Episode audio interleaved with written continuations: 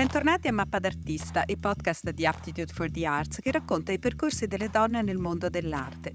Oggi sarà con noi Matilde Cassani che da poco ha inaugurato all'Abbazia di Lucedia un progetto intitolato Quasi Nessuno, di cui parleremo fra un attimo. Ma intanto la parola nessuno ci ha fatto riflettere sull'assenza, sul vuoto, sulla mancanza, concetti che negli ultimi anni hanno fatto parte della discussione delle donne, per secoli abituate a essere assenti dalla scena artistica. E quindi come si possono colmare infinite ere di silenzio? Il passato non può essere ridisegnato, ma può essere meglio indagato, approfondendo la ricerca della presenza femminile nascosta nell'arte. E soprattutto il passato può essere cambiato con una maggiore attenzione al presente e al futuro, al far sì che esistano sempre più opportunità per le donne che lavorano creativamente. E questa è un'epoca in cui da nessuno le donne sono diventate qualcuno nel mondo dell'arte Mai come questo periodo le opere delle donne riaffiorano ovunque, anzi risalgono persino fisicamente gli scalini dei depositi dei musei, come per esempio sta succedendo al Baltimore Museum of Art, che ha annunciato che d'ora in poi acquisirà solo lavori realizzati da donne, per essere mostrate ad un pubblico sempre più interessato a una creatività che includa ogni forma di espressione e di autore. Insomma, finalmente, invece di vedere soltanto e soprattutto esposte opere degli uomini, dai magazzini escono fuori anche le tantissime opere delle donne che sono conservate da anni. E la realtà è questa ormai. Ovunque le ragazze lavorano con passione ai loro progetti, scavano dentro di sé alla ricerca di una voce forte e originale per esprimere cose che per secoli sono state taciute e represse e questo può solo dare nuova linfa all'arte. E a proposito di linfa, passiamo a Matilde Cassani che col suo progetto Quasi Nessuno in questi mesi a Lucedio racconta la progressiva rilefazione della figura umana nel paesaggio agricolo. Spariscono i corpi, ma i luoghi vengono abitati dalle loro storie e in questi mesi anche dai suoi spaventapasseri, cioè sono come delle figure fluttuanti vestite di drappi che col tempo le stagioni scoloriranno. figure che sono quasi delle impalcature, a ricordare che Matilde arriva dall'arte partendo proprio dall'architettura. Buongiorno Matilde, come stai? Buongiorno, bene, grazie. Grazie mille per questa introduzione. Eh, stavo pensando mentre parlavi a, a, una conversazione che ho avuto recentemente a Napoli con Mariuccia Casadio, che è una giornalista eh, di arte e di moda, e lei diceva questa è, è l'epoca delle riscoperte, non tanto delle scoperte. E questo si collega molto bene a quello che stavi dicendo tu, no? All'aprire i cassetti. Al, esatto, al... il punto è riaprire i cassetti, ma riaprire anche, anche, forse anche la memoria, perché ci siamo dimenticate tante cose che in realtà sono state fatte dalle donne. E poi sicuramente i magazzini, eh, insomma, secondo me potrebbero spuntare fuori moltissime cose molto interessanti. E riguardo al tuo lavoro, eh, in termini di riscoperta sicuramente lo sono state le mondine quando mi sono avvicinata al progetto di Vercelli, eh, che mi era stato commissionato da Aptitude. E, mm, dopo una serie di conversazioni con eh, Paolo, il proprietario del Principato di Lucedio, e con Marina, che ha vissuto la sua infanzia a, Vercelli, eh, è venuto quasi, quasi, scontato parlare delle mondine, che erano in realtà le vere protagoniste di questi, di questi territori e la loro scomparsa è, è tra le scomparse più, più determinanti del, dei, del vuoto di questi, di questi, paesaggi, perché erano proprio loro a, eh, ad abitare queste architetture giganti che adesso risultano semivuote e questi paesaggi che risultano semideserti perché in fondo le tecniche di coltivazione sono cambiate completamente e quindi non hanno più bisogno del, dell'uomo. Senti, eh, adesso per entrare nel merito di mappa d'artista, come sai, è un po' un tentativo di raccontare i percorsi di ognuna di voi eh, nel mondo dell'arte attraverso dei luoghi specifici, proprio come delle tappe eh, da disegnare su una cartina che è un po' la vostra vita artistica. Um, se vuoi iniziamo appunto a, appunto a vedere questa cartina insieme e la prima domanda che ti faccio, il primo luogo che vorrei scoprire con te è il luogo dove hai percepito per la prima volta eh, la forza dell'arte, cioè che hai capito cos'era per te arte? Eh, ma sicuramente in realtà l'ho vissuta a casa mia questo, questa vicinanza con il mondo dell'arte perché ho una zia che fa l'artista, eh, ho uno zio che faceva l'antiquario e un padre che era molto interessato al viaggio e quindi mi ha da sempre, ci ha, a me e mio fratello, sempre indirizzati verso quest'idea dell'altro, del diverso, del lontano. E, e mi ricordo che a casa mia sul, sul tavolo della sala c'era sempre l'Atlante del National Geographic, tutto tappezzato di eh, etichette di, di, tutte le varie compagnie aeree eh, che avevano tutte grafiche diverse, carta diversa, erano lucide, ruvide. Eh, ed era molto interessante eh, perché era come se fossero delle bandiere e lì, da lì poi nasce eh, tutto l'interesse eh, del mio lavoro nei confronti di tutti li, i simboli eh, che l'uomo produce per creare delle identità. Eh, quindi sicuramente eh, tutto è stato preso, è stato inizialmente preso da casa. Poi eh, io ho studiato architettura e l'architettura, ehm, gli studi architettonici, quello che fanno più di tutti è quello di avvicinarti ad una capacità di guardare molto specifica ehm, molto analitica e, e, quindi guardarmi attorno è sempre stata la, la, mia necessità più grande e anche la fonte di tutte le, le produzioni poi del lavoro. Quindi in qualche modo è esattamente hai fatto un procedimento che è molto simile proprio a quello che noi abbiamo pensato rispetto a questo podcast, cioè veramente sei partita da una cartina fisica proprio, non soltanto mentale. E questa cosa è successa sin da quando eri piccola, insomma. Tutto torna, come si usa dire, ecco. Senti, invece a proposito della seconda della seconda tappa, quindi procediamo su questa cartina. E, e ti chiedo se esiste per te un luogo che sia reale o anche immaginario che è un concentrato artistico. Credo che sia per me, per, per il tipo di interessi eh, che ho, sicuramente la piazza. La piazza che poi, vabbè, in Italia ha una connotazione molto diversa, o, o meglio, la piazza che ha una connotazione diversa in tutti i paesi in cui si va eh, perché dipende da tantissimi, da tantissimi fattori. Ma io credo che nella piazza, guardando le attività che avvengono in una piazza, in realtà si possa in qualche modo intravedere un futuro, eh, perché le attività umane sono sempre più veloci eh, delle, delle, architetture o di quello che noi, quello che noi vediamo. Eh, e che quindi ehm, l'ispirazione artistica spesso nasca eh, da, dal guardare lo spazio pubblico e in questo caso la piazza è il luogo più, eh, più simbolico nei confronti eh, dello spazio pubblico. Eh, le piazze hanno anche, eh, tra l'altro, eh, arte insita nel loro, loro, nel loro spazio, quindi hanno questi pavimenti hanno pavimenti incredibili, hanno facciate, hanno edifici di potere, hanno edifici simbolici eh, al loro intorno e sono il centro delle attività umane, quindi eh, a mio parere sono il, il, luogo più interessante da osservare. E tu che tipo di ispirazione hai ricevuto negli anni o insomma se ci sono delle cose che ti hanno particolarmente colpito che, che poi hai veramente eh, trasposto nel tuo lavoro?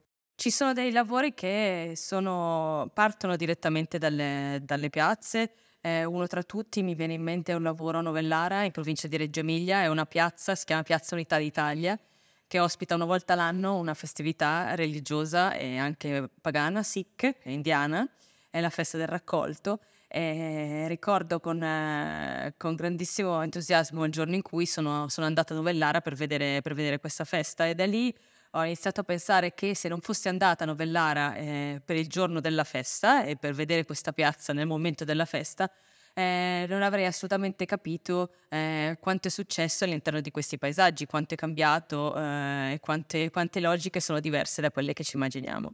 Tu dici cambiato nel senso tu immagini il paese di Novellara e però poi lo immagini pieno di persone che sono cambiate rispetto al naturale paesaggio di Novellara, intendi questo?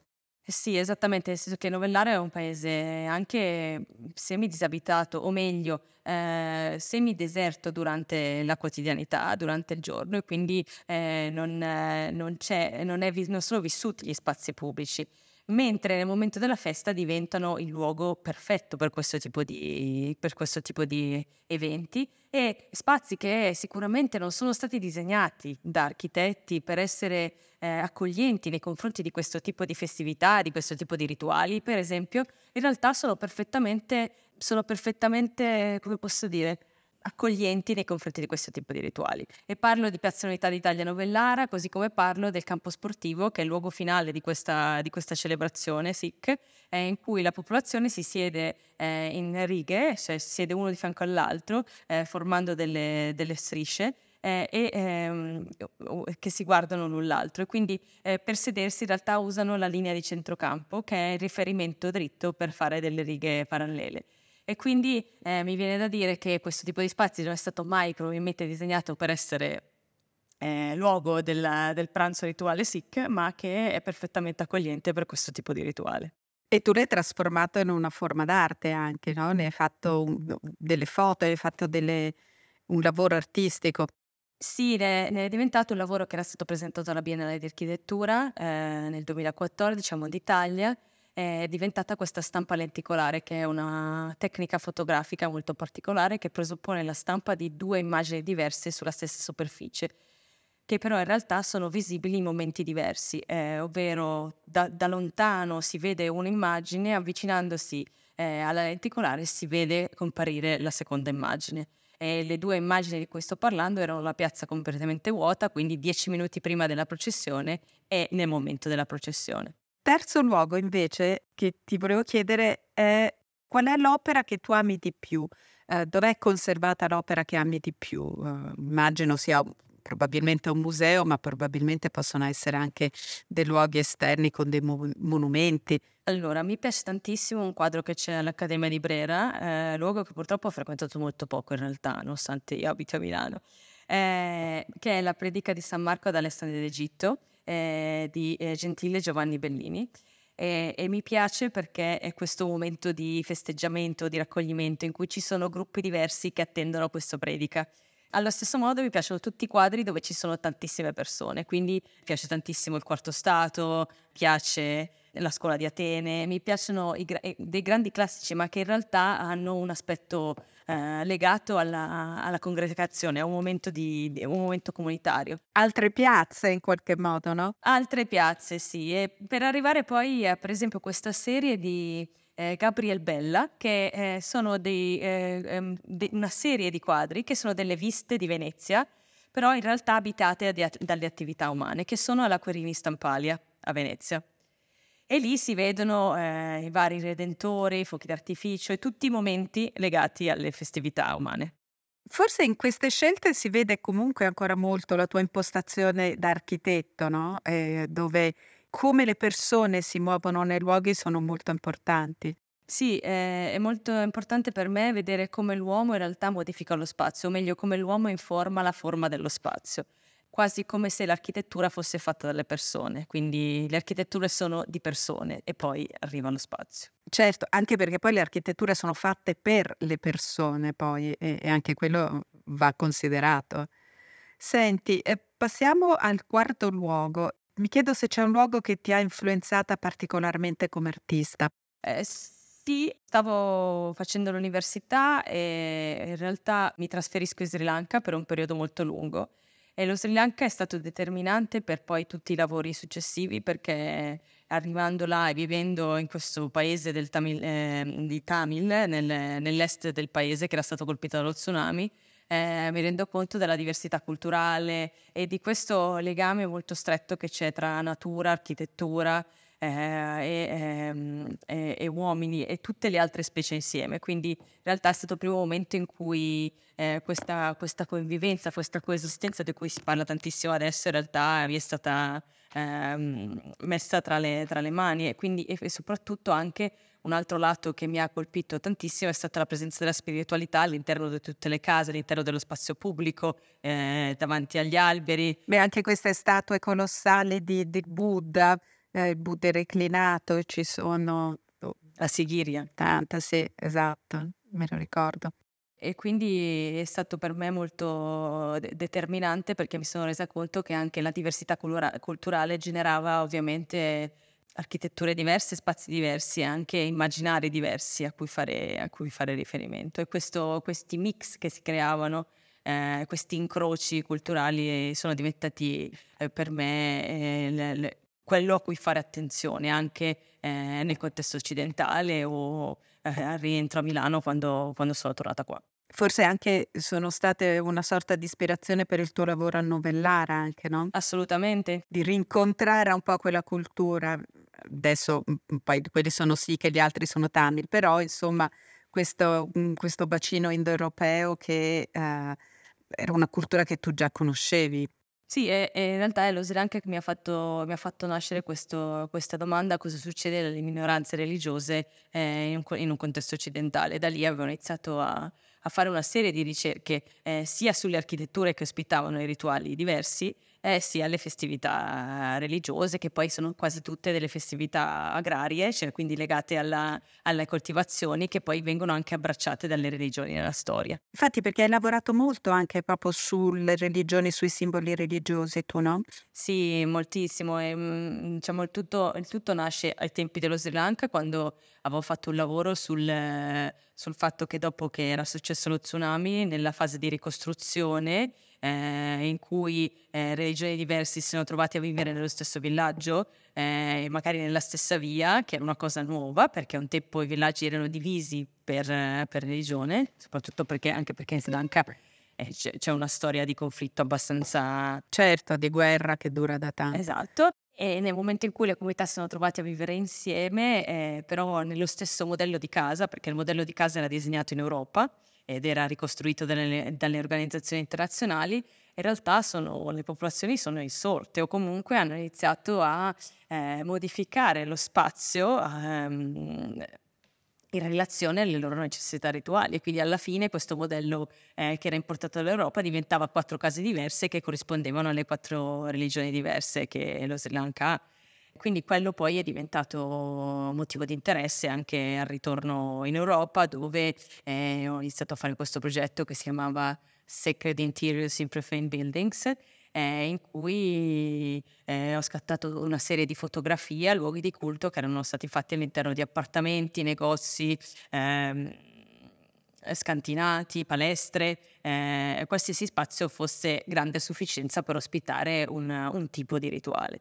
E l'interesse poi diventava anche eh, relazionato agli oggetti, eh, alle modalità, alle, alle ritualità all'interno di, questo, di, questi spazi che sono fondamentalmente eh, privi di disegno, cioè privi di architettura, ma sono molto eh, rituali, sono molto performativi e quindi eh, è, è la, la, persona stessa che genera lo spazio. È per questo che eh, poi eh, questo poi diventa l'interesse nei confronti delle architetture che fondamentalmente sono fatte da persone. L'ultima domanda che ti faccio è una domanda, eh, cerchiamo di capire eh, sempre attraverso un luogo, ma è un luogo molto proiettato verso il futuro, cioè forse anche un non luogo, però eh, l'idea è quella di capire dove vedi um, o dove vorresti fare arte nel futuro, dove vedi l'arte in un futuro. E, ehm, e quindi, cioè, se ci lasci un po' regalandoci un po' una visione di quello che è la tua idea di arte.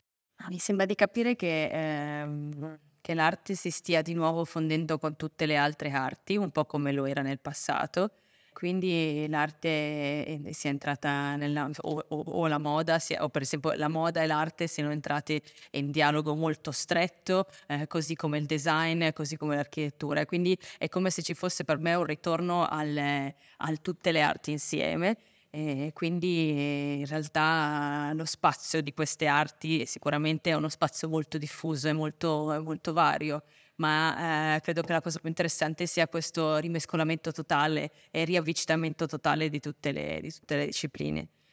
Mm, poi vabbè sicuramente l'intelligenza artificiale ci aprirà, ci aprirà nuovi mondi e, e, da lì bisognerà capire ehm, da che lato dei media questo, questo, questo sarà, no? Però sicuramente... E la vedi più come un'opportunità comunque l'intelligenza artificiale? Eh, sicuramente, sicuramente è, è, uno strumento come un altro. Uno strumento che pensi di utilizzare in futuro o ancora non ti... Allora, al momento non l'ho utilizzato, mi sono resa conto che l'hanno utilizzato molto i miei studenti, ma per il momento io ancora non l'ho utilizzato, però mi rendo conto che possa essere eh, um, certo un, uno strumento da, da gestire, eh, ma stavo leggendo l'altro giorno un articolo di cui purtroppo non ricordo l'autore, che diceva che l'intelligenza artificiale in realtà si occuperà di tantissime cose per cui noi avremo tantissimo tempo libero eh, che forse dovremmo dedicare a pensare a qualcos'altro.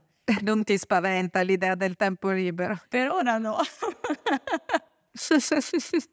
no, anche perché il tempo libero è una meravigliosa opportunità di uno spazio da riempire, cioè quando uno non ha del tempo libero è come eh, drammaticamente chiuso in tutta una serie di incombenze. Lo spazio libero apre, come dice anche la parola, apre spazio, apre possibilità di libertà. secondo me, insomma, se se ne crea di più è solo una, una un'opportunità ecco, da prendere, da cogliere. Senti, i tuoi prossimi progetti, Matilde? Stiamo facendo un progetto di display eh, al Budam e Lussemburgo.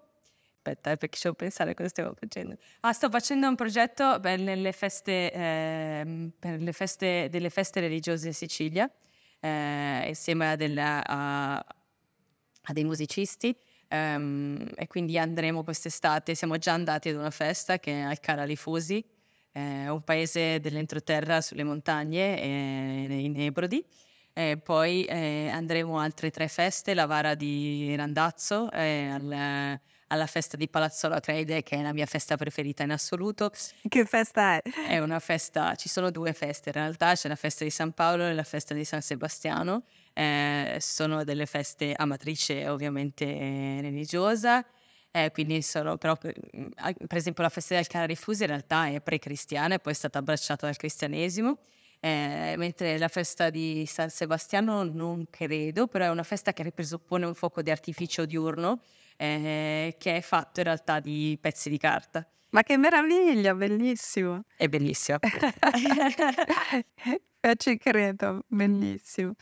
Perfetto, senti, ti ringrazio moltissimo e Così spero che questa cartina che tu contemplavi già quando eri piccola eh, si sia arricchita con uh, la um, conversazione di oggi, che abbia una sua presenza sempre più forte ecco, nella, nella tua vita e grazie per averla soprattutto condivisa con tutti noi. Um, ti ringrazio e ti mando un saluto e, e grazie a voi.